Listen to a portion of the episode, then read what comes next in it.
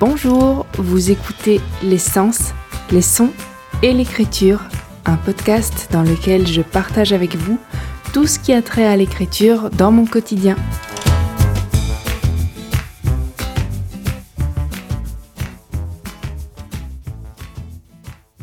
Bienvenue dans cette saison 2 qui retrace le chemin de mon livre L'île Camboiseuse qui est sorti donc le 24 septembre dernier chez Maelstrom Révolution.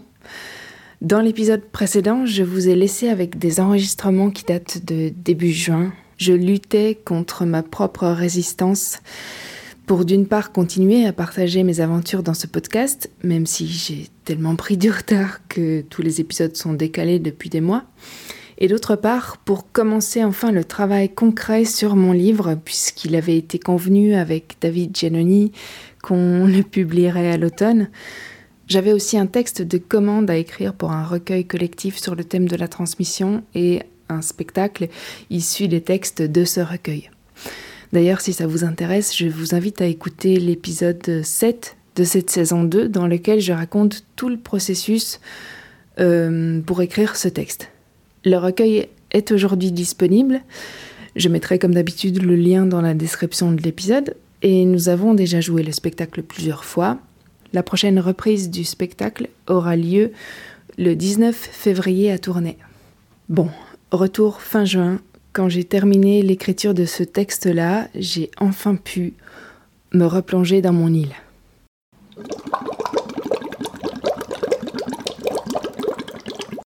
On est le 25 juin, il est 9h20, Stéphane vient de partir et moi j'attends le facteur depuis bientôt une heure. Aujourd'hui, l'illustration de Rain pour la couverture de mon livre doit arriver. Sur l'application, ça dit que l'envoi est en route pour distribution depuis 8h03. Du coup, je tourne en rond, je parviens pas à me poser sur quelque chose que je dois vraiment faire.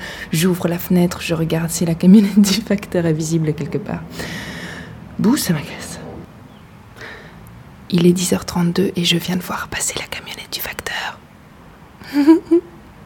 10h42, toujours pas de facteur. Bouh, ça vous ronge en fait ce truc.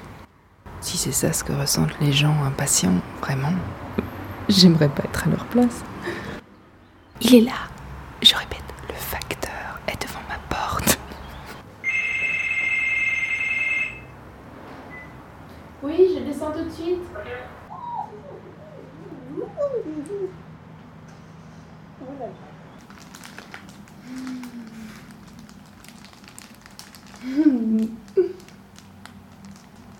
c'est trop beau. C'est trop beau.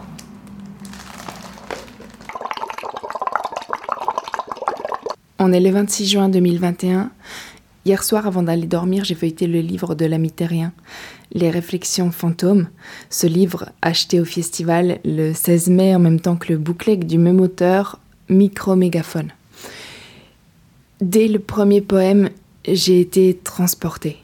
Il était 2h30 du matin, j'ai fait des photos de la première page pour ensuite pouvoir inverser l'image car l'indication sous le titre de chaque poème est écrite à l'envers.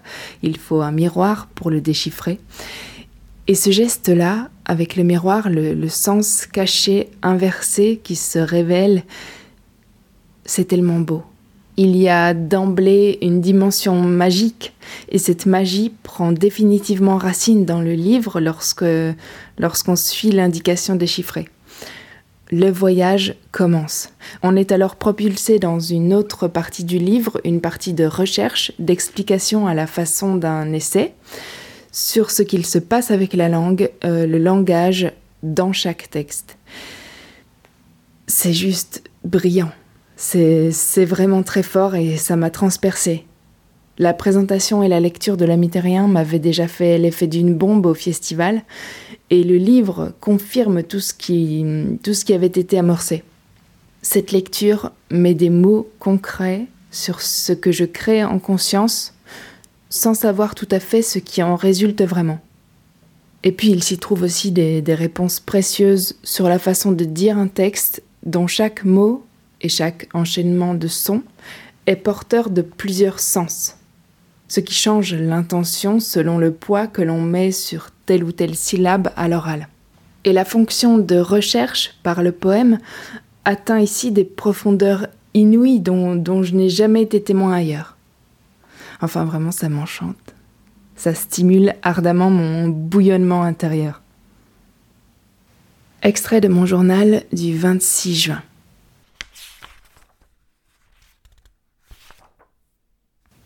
À partir de quand la critique est-elle juste ?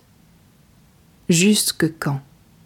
Ne projette-t-on pas toujours nos propres lectures intérieures ? Il reste qu'il y a quand même toujours le bon et le mauvais, et qu'on a bien le droit d'aimer le mauvais de temps en temps. Mais le mauvais, le médiocre, reste ce qu'il est. Hermann Hesse ne se liait qu'avec des gens dont les créations l'intéressaient vraiment. Je m'interroge. Je connais des gens qui écrivent comme des manches à balai. C'est un fait. Mais où s'arrête le jugement de l'œuvre ? Où commence le jugement de la personne ? Autre extrait de mon journal. Je repense à tous les messages d'Élodie. Élodie Laurette du podcast Laboratoire d'écriture. Soudain, tout se met en branle. Nos envies sont reconnaissables. Elles ont fait surface. Elles ne sont plus ces ombres que l'on ne pouvait pas nommer, qui nous contrôlaient sans se laisser vraiment voir. Nos envies sont au creux de nos mains. Il ne tient plus qu'à nous de les faire s'enflammer. Car le chemin, lui aussi, s'est dessiné en nous depuis un an, et il apparaît aujourd'hui. Un alignement parfait, un ancrage dans le présent, dans ce que nous avons à faire pour que la beauté perdure. La joie qu'on a été chercher peut en enfanter d'autres. Et toujours, je parle d'écriture. Je me rends compte que j'écris dans mon carnet « On the Road » à propos de ce chemin, mon chemin, que je dessine et qui devient visible.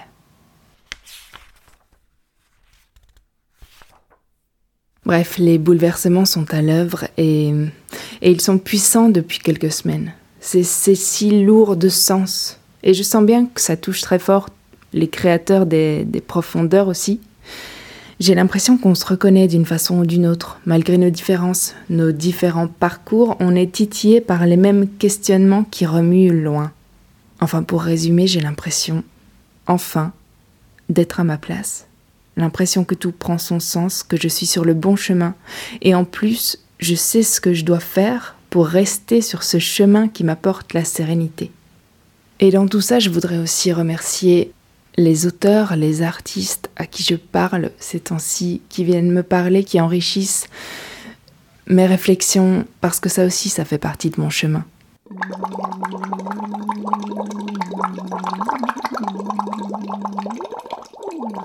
Je voudrais vous parler plus concrètement du livre « Réflexions fantômes » de Lamothe-Terrien, parce que je me rends compte que ce qui m'a paru lumineux est peut-être très abstrait pour vous, qui n'avez aucun exemple devant les yeux. Le premier effet expliqué dans son livre, c'est la polysémie charnière. Et ça m'a fait l'effet d'une bombe, parce que ça éclaire tout à coup un pan de l'oralité de mon texte sur lequel je ne parvenais pas à me poser. Bref, cette polysémie charnière va m'aider réellement à trouver la meilleure façon de dire certains passages de l'île Camboiseuse. Des passages comme celui-ci, trois petits vers, fait de quelques mots, ridicule surface, jaune ou verte, à la lumière. Et selon les infimes nuances qu'on peut y mettre, on peut faire passer les deux. On peut faire passer la couleur verte, qui n'est pourtant pas dans le texte, puisque j'ai écrit « ouverte » en un mot. Ouverte comme une ouverture. Donc ça ouvre ces possibilités-là, mais réellement. Un autre extrait. Pacheville, arraché, tes cils lancent au feu rouge du pétrole amélioré. Et en écrivant, enfin surtout en relisant, j'avais du mal aussi avec la graphie des mots. Par exemple, Sarapis dessine les contours du soir sur du PQ, recycler les rêves sont débauchés. J'ai toujours envie qu'on ne sache pas vraiment si c'est le PQ qui est recyclé ou si ce sont les rêves. J'ai envie qu'on puisse choisir. Et c'est toujours frustrant pour moi de devoir choisir moi-même en écrivant quand la différence se fait dans l'accord. singulier, pluriel, féminin, masculin. Et moi qui pensais seulement qu'à l'oral, je pouvais au moins laisser planer le doute en liant le tout, Lamothe-Terrien, en peu de mots, me fait comprendre qu'à l'oral, on peut se débrouiller pour faire passer les deux. Et j'aime toutes ces nuances. J'aime qu'il y ait un apprentissage à creuser pour moi. Cette ouverture-là est précieuse, parce que soudain, à nouveau, tout est possible. Bon, encore un autre extrait de mon texte. Magda puis l'île, hologramme mal illuminé. Elle me tend, mon corps comme un piège, l'espace d'un instant ne m'est plus familier. Quand je l'écris, je voyais plusieurs choses, et évidemment c'est toujours difficile à retranscrire. Pour moi, c'est Magda qui tend la narratrice.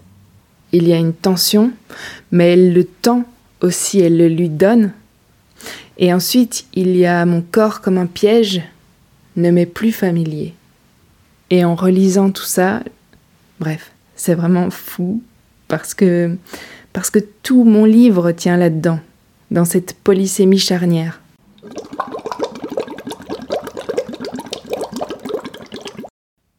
On est dimanche 27 juin, il est 13h30, je viens de faire un tableau avec les jours qui me restent avant le 2 juillet, en découpant mon livre selon les jours qu'il reste. Ça fait beaucoup de chapitres par jour. Je vais tenter de boucler plus ou moins le premier chapitre aujourd'hui. C'est un gros morceau parce que la première page est en chantier depuis début février. Ensuite, demain, je serai sortie toute la journée, mais j'espère avoir le temps de travailler sur le chapitre 2 ce soir. C'est un chapitre assez court, je crois qu'il ne fait que 4 ou 5 pages, donc ça devrait être faisable. Ensuite vient le gros du travail. Je vais m'enfermer jusqu'au vendredi. Mardi, je vais tenter de bosser sur 5 chapitres, les chapitres 3 à 7. Mercredi, 5 chapitres aussi, les chapitres 8 à 12. Et il m'en restera 4 jeudi, 13, 14, 15 et 16, plus la 4e de couverture à écrire. Et je pense que quand je serai à nouveau plongée dans le corps du texte, ça va venir tout seul.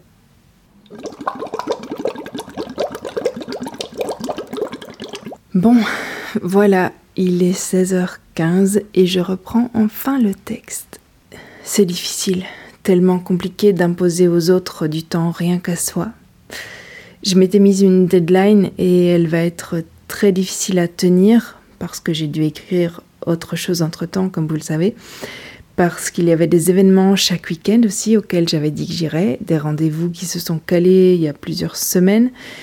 Résultat, j'ai pas eu droit à plus de 3 jours d'affilée consacrés à mon livre, rien que mon livre, sans distraction, sans être forcée de sortir, et bah, ça me réussit pas. C'est la source de toutes mes frustrations. Peu de gens autour de moi comprennent l'impact d'une simple sortie pour faire les courses sur l'état physique et mental induit par l'écriture. La sensation d'impuissance totale face à la coupure nette de l'élan. Bonjour. Ça va, et vous ? Bonne journée, au revoir. Ça suffit à dévaler la pente de son propre flux intérieur. Les gens déteignent sur mes humeurs, sur mon imagination, ils amplifient ma capacité à me distraire moi-même. De là découlent des changements dans mon état de calme ou de stress. Bref, c'est abominable. Si vous n'y prenez pas garde, les gens vous détournent de tout ce qui vous tient à cœur. Je me replonge dans ce fameux chapitre 1, dans le premier texte écrit, dans cette première page qui m'a toujours posé problème et qui aujourd'hui ressemble à un champ de bataille plein de mots barrés, retrouvés, de blocs de mots entourés, de flèches, de notes, de croix. Et en face de la première page, sur le dos de la page précédente, j'ai réécrit tout le début à la main, tel qu'on l'a retravaillé avec David. Il est 17h28. Je m'aperçois que mon obsession de ne pas utiliser plus de 2 fois le même mot dans tout le livre est absurde. Les détours que je prends pour dire les choses sans répéter certains mots sont parfois précisément ce qui amène les sons à se rencontrer et le sens à prendre encore plus de sens. Mais je crois que j'ai exagéré à certains endroits. Bon, sinon, la première page reprend vie. Je parviens à me réinsérer dans le texte. Doucement, je bouge des mots, je déplace des vers, je coupe tout ce qui dépasse et je viens pour la première fois de créer à nouveau dans ce texte figé depuis 4 ans. Jusqu'ici, je ne faisais que déplacer des trucs, mettre certains passages en bleu quand je savais qu'il y avait des changements à faire, remplacer parfois un mot par un autre, mais aujourd'hui, j'ai pondu quelques vers qui ont pris leur place comme si c'était naturel. Enfin, c'est naturel. Comme s'ils m'avaient attendu depuis tout ce temps. Bon, il est 19h. Ce chapitre 1 est vraiment en train d'évoluer vers quelque chose qui me plaît et ça me fait du bien.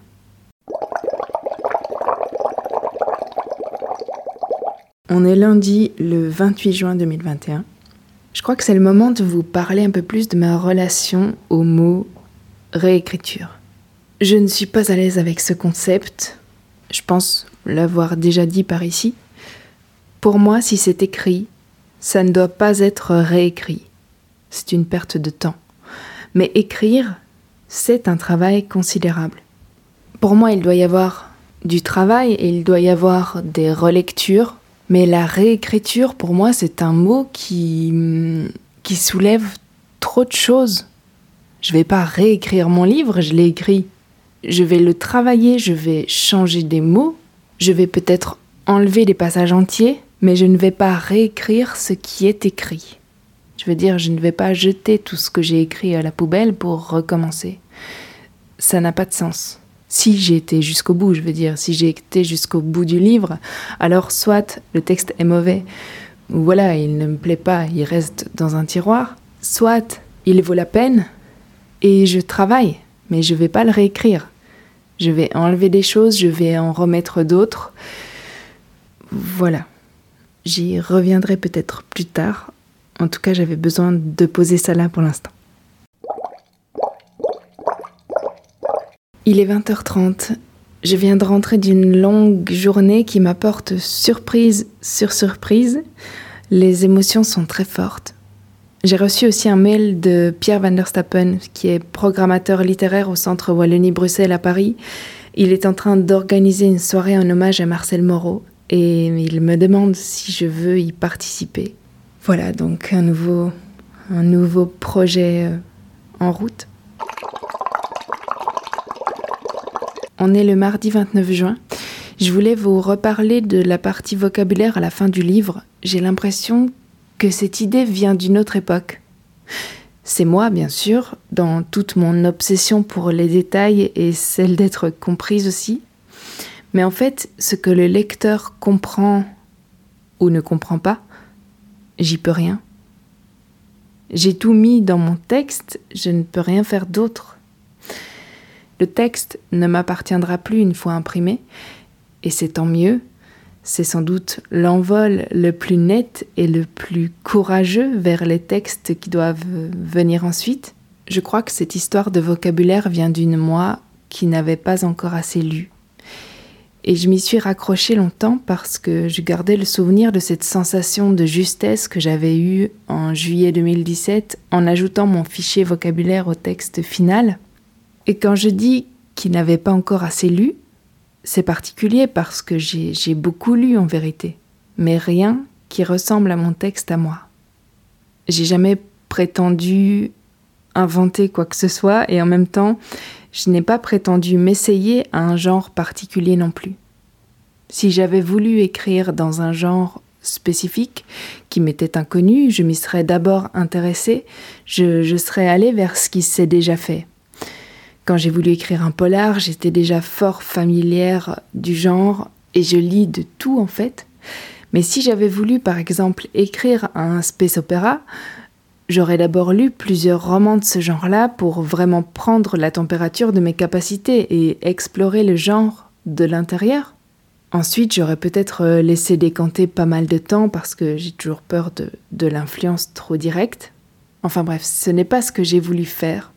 Et c'est aussi quelque chose qui m'avait ébranlé dans la lettre virulente d'un éditeur que je vous avais lu dans l'épisode 6 de cette saison 2. Il parlait d'idées mal exécutées. Je crois que c'est l'épisode 6, enfin bref. Il parlait d'idées mal exécutées. Mais moi, j'ai pas eu l'idée d'écrire l'histoire presque fantastique d'une île en vers libre. Ça s'est imposé.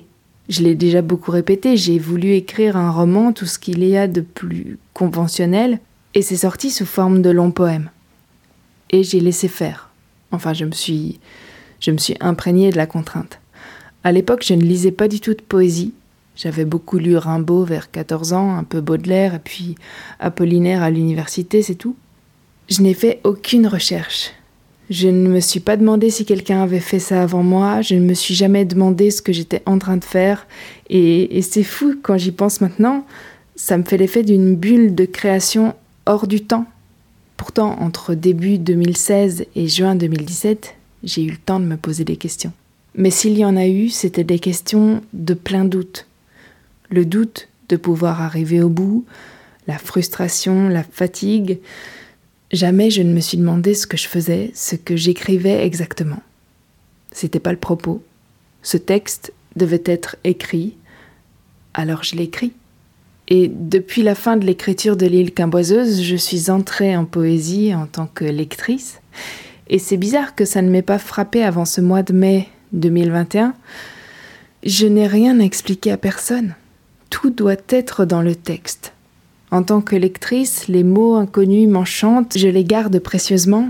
Soit je regarde directement au dictionnaire, j'ai gardé ce réflexe d'enfant dont je parlais dans un épisode de la première saison. Soit je les note, ou je note la page sans m'arrêter vraiment de lire, puis j'y reviens plus tard, ou j'y reviens pas d'ailleurs.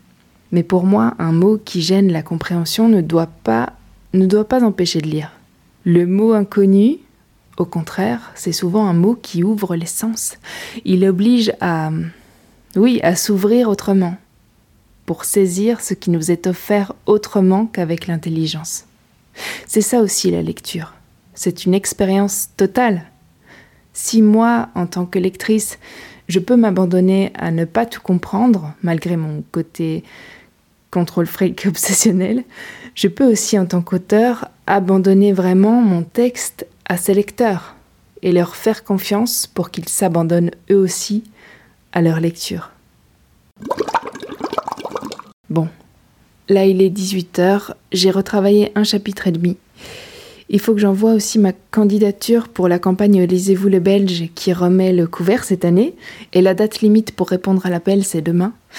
Et d'ailleurs, je vous ai pas dit, je crois que je l'ai juste évoqué l'autre jour, mais j'ai finalement envoyé un nouveau projet pour obtenir le soutien aux auteurs en temps de Covid. Donc c'est une aide de la Fédération Wallonie-Bruxelles sous forme de bourse qui peut aller jusqu'à 5 000 € pour pallier les pertes dues au Covid depuis 2020.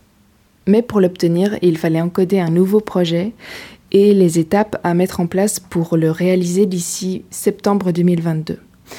Donc, en exclusivité rien que pour vous, le prochain gros projet sur lequel je vais sans doute travailler, ce sera aussi un roman-poème, mais d'un genre normalement très différent de L'île Camboiseuse. Il sera centré sur un cours d'eau.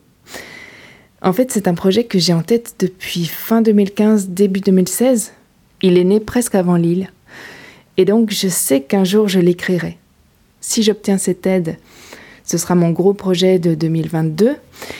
Et si je ne l'obtiens pas, ça se fera quand ça se fera.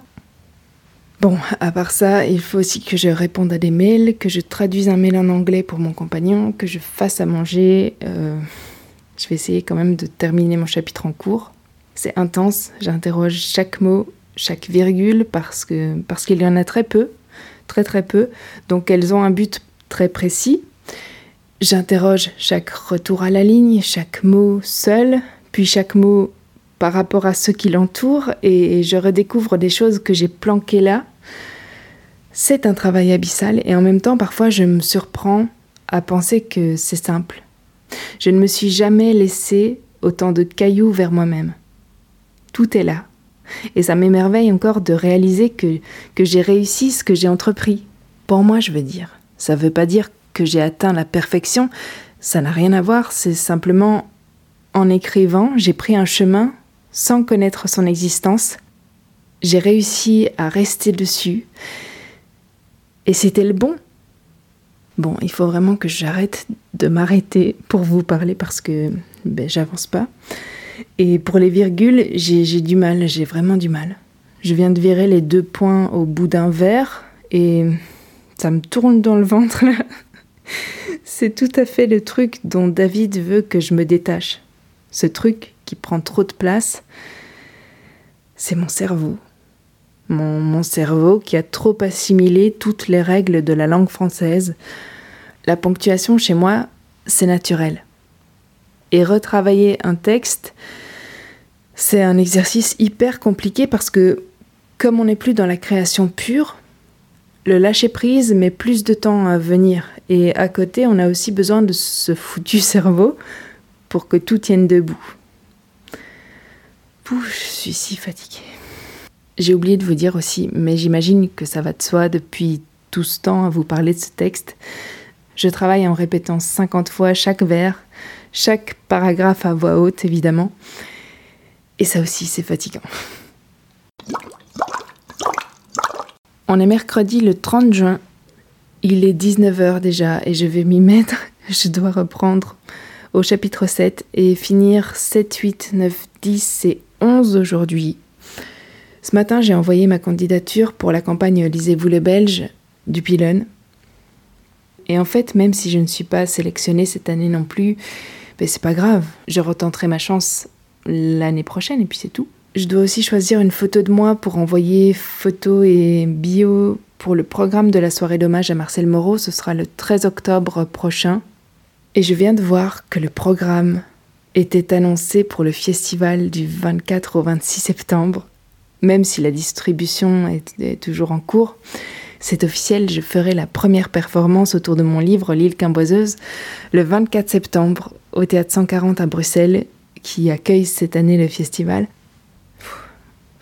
Je suis surexcitée encore une fois. Être dans le programme aux côtés des poètes nationaux, Laurence Vielle, Els Mors, Karl Norac, et puis il y aura aussi Suzanne Rouballet, Noé Préchauff. Enfin, ça va être complètement fou. Bon, mais pour ça, il faut que j'arrête de chipoter à ce texte. Donc, j'y retourne. Comme un volcan devenu vieux, mon cœur bat lentement la chamade. La lave tiède de tes yeux coule dans mes veines malades. Je pense si souvent à toi que ma raison en chavire, comme feraient les barques bleues et même les plus grands navires.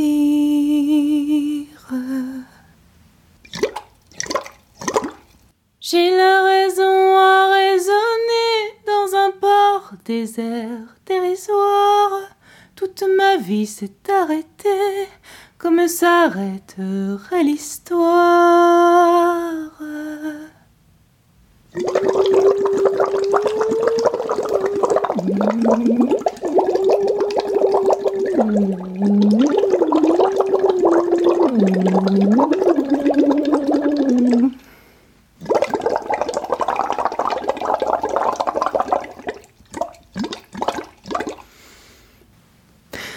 Bon, ça, il fallait que je l'enregistre à un moment parce que quand je relis mon texte, je ne chante que cette chanson.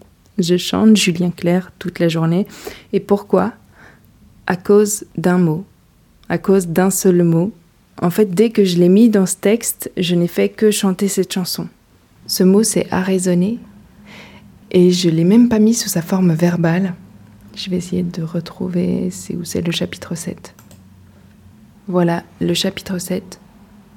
Pachéville, lieu de la dépaissance. Le long de tes bourrasques glissent les soifs, dangereux à raisonnement. Devant ma cervelle surcuite, ton démon mauve dégouline. Je l'ingurgite. à la paille. Ma réticence se fait fiction plus de fois. Et donc le verbe a résonné dans la chanson de Julien Clerc avec ses magnifiques paroles d'Étienne Rodagil. Il dit « J'ai la raison à raisonner dans un port désert dérisoire ». Et c'est génial parce qu'il utilise déjà, lui, les deux sens de ce mot, à raisonner. C'est un verbe qui veut dire à la fois chercher à amener quelqu'un à un avis, une opinion, en lui donnant des raisons pour le déterminer. Mais c'est aussi un terme de la marine qui veut dire procéder à un contrôle pour vérifier la destination, la cargaison, l'état sanitaire, etc. d'un navire qui aborde. Donc évidemment, ce mot m'a tout de suite intéressée. Et voilà, je voulais partager un peu mon quotidien avec vous, c'est-à-dire un quotidien fait de chansons à tue-tête toute la journée en relisant mon texte. Alors, il est 19h40 et je viens d'avoir une idée géniale pour la performance du 24 septembre. C'est la fin de mon chapitre 7 qui m'a brusquement propulsée sur scène avec le texte en bouche. Ça va être génial. Et puis, page 54 de mon manuscrit papier, je retombe sur cette note écrite le 19 février lors de notre deuxième rendez-vous avec David Giannoni. J'ai écrit ce que David me disait à ce moment-là. Il disait « Faire remonter ce qui doit remonter ». C'est drôle parce que là aussi, il y a deux sens à cette phrase. En fait, par moments, j'ai vraiment tendance à exagérer avec les retours à la ligne. C'est comme un accent particulier sur les mots, en fait, pour moi. Les mots qui commencent et terminent les vers. Et avec David, on avait eu cette conversation sur la cohérence entre les retours à la ligne et la façon dont je dis naturellement le texte. J'ai cette tendance à vouloir dire trop de choses à la fois, à vouloir tout laisser en suspension pour que le lecteur voie tout, mais il faut que je lui fasse confiance au lecteur. Il faut que j'arrête de tout hacher à outrance quand c'est pas nécessaire. Il est 21h28, je suis à la page 74 sur 121. Plus qu'un chapitre et demi à faire aujourd'hui. Et je viens de trouver une coquille. J'ai écrit « Sans âge » avec S. Donc là, je suis en train de m'énerver, de me rendre compte que j'ai envoyé ça à des tas de gens. Avec cette foutue coquille. Voilà, c'est tout. Qu'il me fait mal de résister à la marche de l'identique domestique. Je fais de mon mieux, je me bordure du Borge. L'île, je décortique encore ses rues, outre-mer, outre-vide. Outre le présent qui me tient, les liens sont morts. Mes tripes à terre, nos regards éparses, et par ces chemins j'erre. Absents sont les cris, personne ne proteste. Monumentale farce, qu'est ma vie sans issue. On est le 1er juillet 2021. J'ai eu un stress, j'avoue, quand j'ai vu que le festival aurait lieu au Théâtre 140. J'ai immédiatement regardé où c'était dans Bruxelles. Je ne connais pas et tout de suite, c'est la peur. D'être en retard, de ne pas savoir où me mettre, de ne pas être dans mon élément. À l'espace Sangor, où a lieu chaque année normalement le festival Maelstrom, je connais les lieux. Ils me sont un petit peu familiers et maintenant tout est à réapprendre sur le tas. Enfin, donc hier, après avoir terminé mon travail sur le chapitre 11 et même embrayé un peu sur le chapitre 12, il fallait encore que j'écrive une mini bio de moi et que je sélectionne une photo en haute définition pour le programme de la soirée d'hommage à Marcel Moreau. Ça m'a encore pris près d'une heure de tergiversation au sujet de cette foutue photo. Il faut vraiment que je demande qu'on me prenne en photo quand j'en ai l'occasion pour avoir des trucs qui me ressemblent et qui en même temps font un chouïa professionnel que je puisse envoyer quand on me demande des photos pour un programme.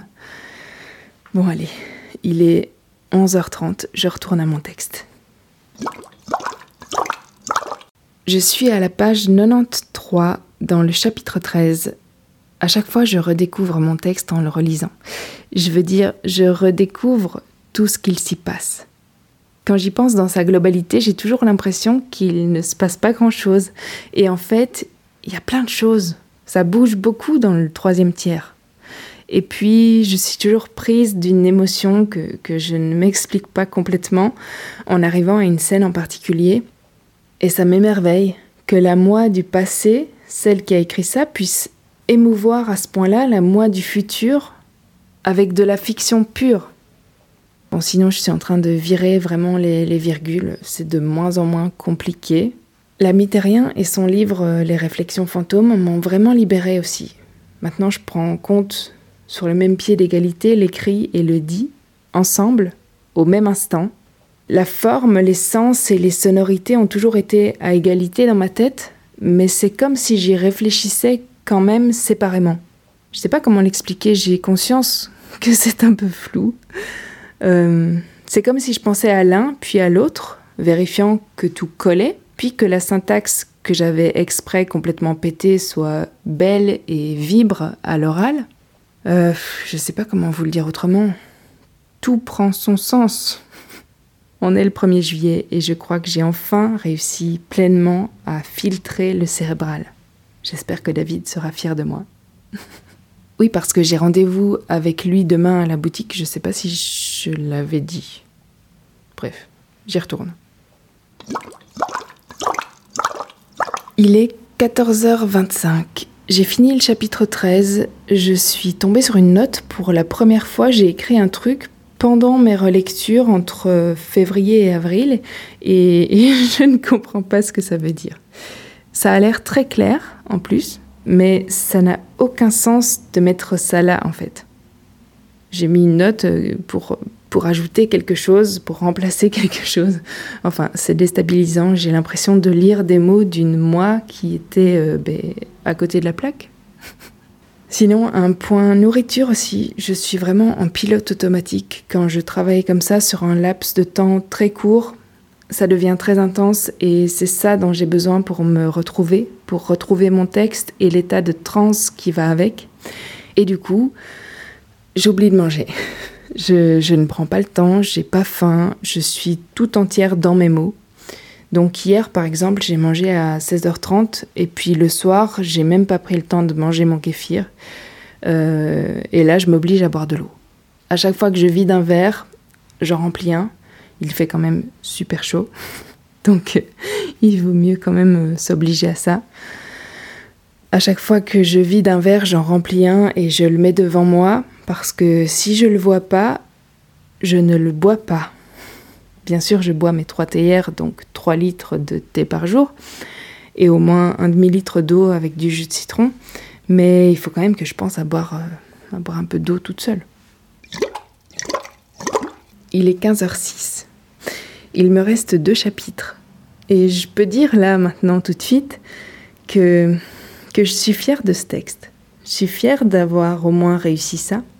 Ça ne veut pas dire que le texte est réussi. On verra ce qu'en pensent ses lecteurs, s'il réussit à les convaincre. Et je vais donner tout ce que j'ai pour qu'il trouve ses lecteurs quand j'en aurai l'occasion. Mais je suis fière d'être parvenue à ce texte qui est plus fort que moi.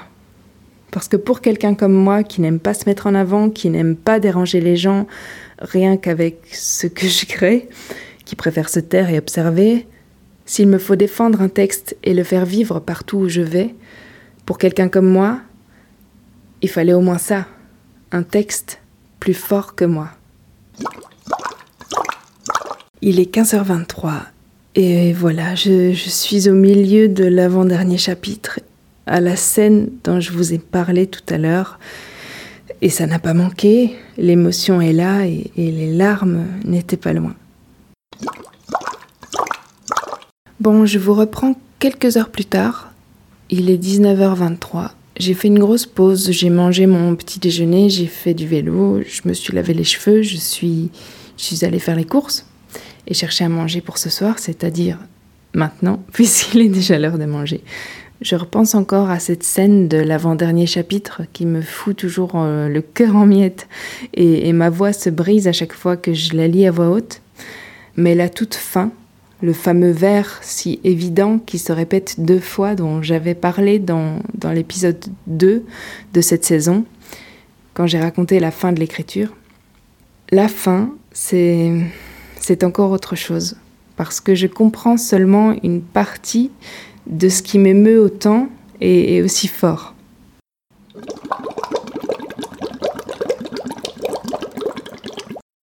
Alors, il est 21h.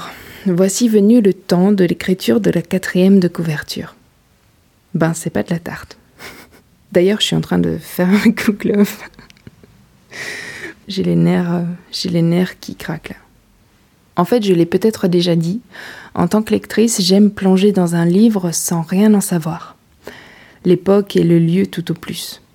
Et en tant qu'auteur, j'ai pas envie de donner des éléments au lecteur.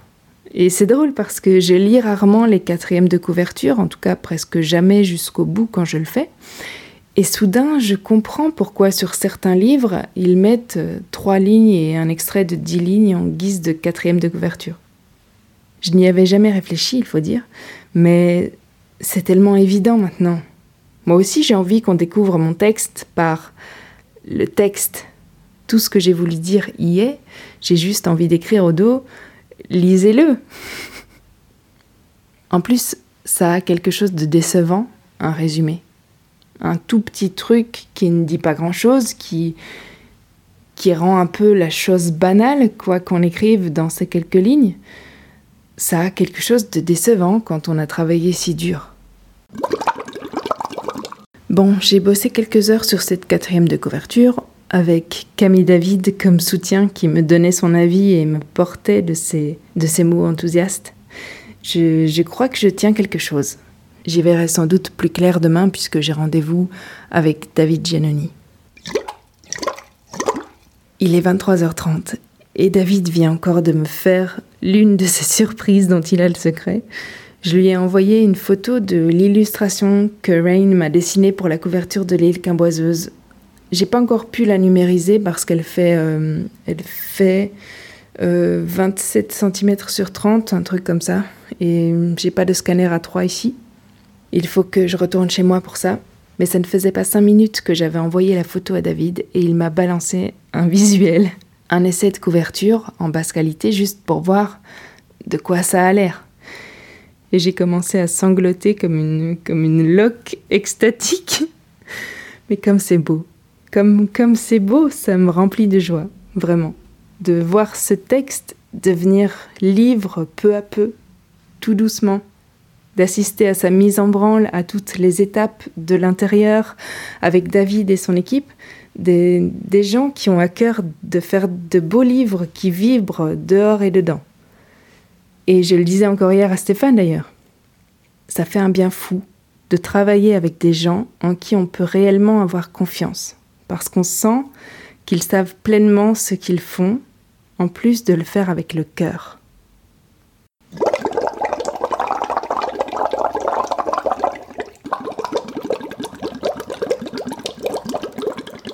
Voilà, retour à la moi du présent, du montage.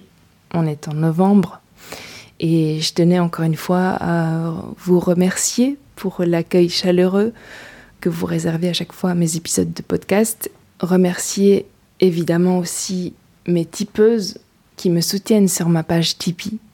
Sophie, Élodie, Camille et Céline. Sinon pour les actualités, le poème que j'ai écrit pour la campagne Lisez-vous le Belge puisque j'ai finalement été sélectionnée et vous verrez ça dans les prochains épisodes. Ce poème sera publié en ligne dans les jours qui viennent, normalement le 29 novembre. Je serai aussi chez moi, dans mon petit village à Sainte-Cécile, pour rencontrer les futurs lecteurs de mon livre qui viennent de là-bas. Ce sera à La Forgerie, un super restaurant. Ce sera le samedi 4 décembre, entre 15h et 17h. Et je serai aussi à l'anniversaire de la boutique Maelstrom. C'est le week-end du 11 et 12 décembre, donc à Bruxelles, près de la place Jourdan. Il y aura des micros ouverts le samedi, ce sera à partir de 17h. Et moi, je lirai des textes vers 19h. Ça se fera devant la boutique. Il y aura une tonnelle avec du vin chaud et des chouettes personnes. Et le dimanche sera plus particulièrement réservé à la découverte des nouveaux booklegs Bruxelles se compte, puisque chaque année, à l'occasion de l'anniversaire de la boutique, 8 booklegs Bruxelles se compte sortent chez Maelstrom. Et donc, ce sera aussi l'occasion pour moi de fêter les 2 ans de mon propre bookleg, avec au moins 2 des autres auteurs qui avaient publié leurs textes en même temps que moi, Geneviève Genico et Agatha Storm, qui avaient publié 2 superbes booklegs. Et je mettrai les liens dans la description de cet épisode. Et je me réjouis, voilà. Comme d'habitude, je vous souhaite une bonne journée, une bonne soirée, une bonne nuit, et à bientôt.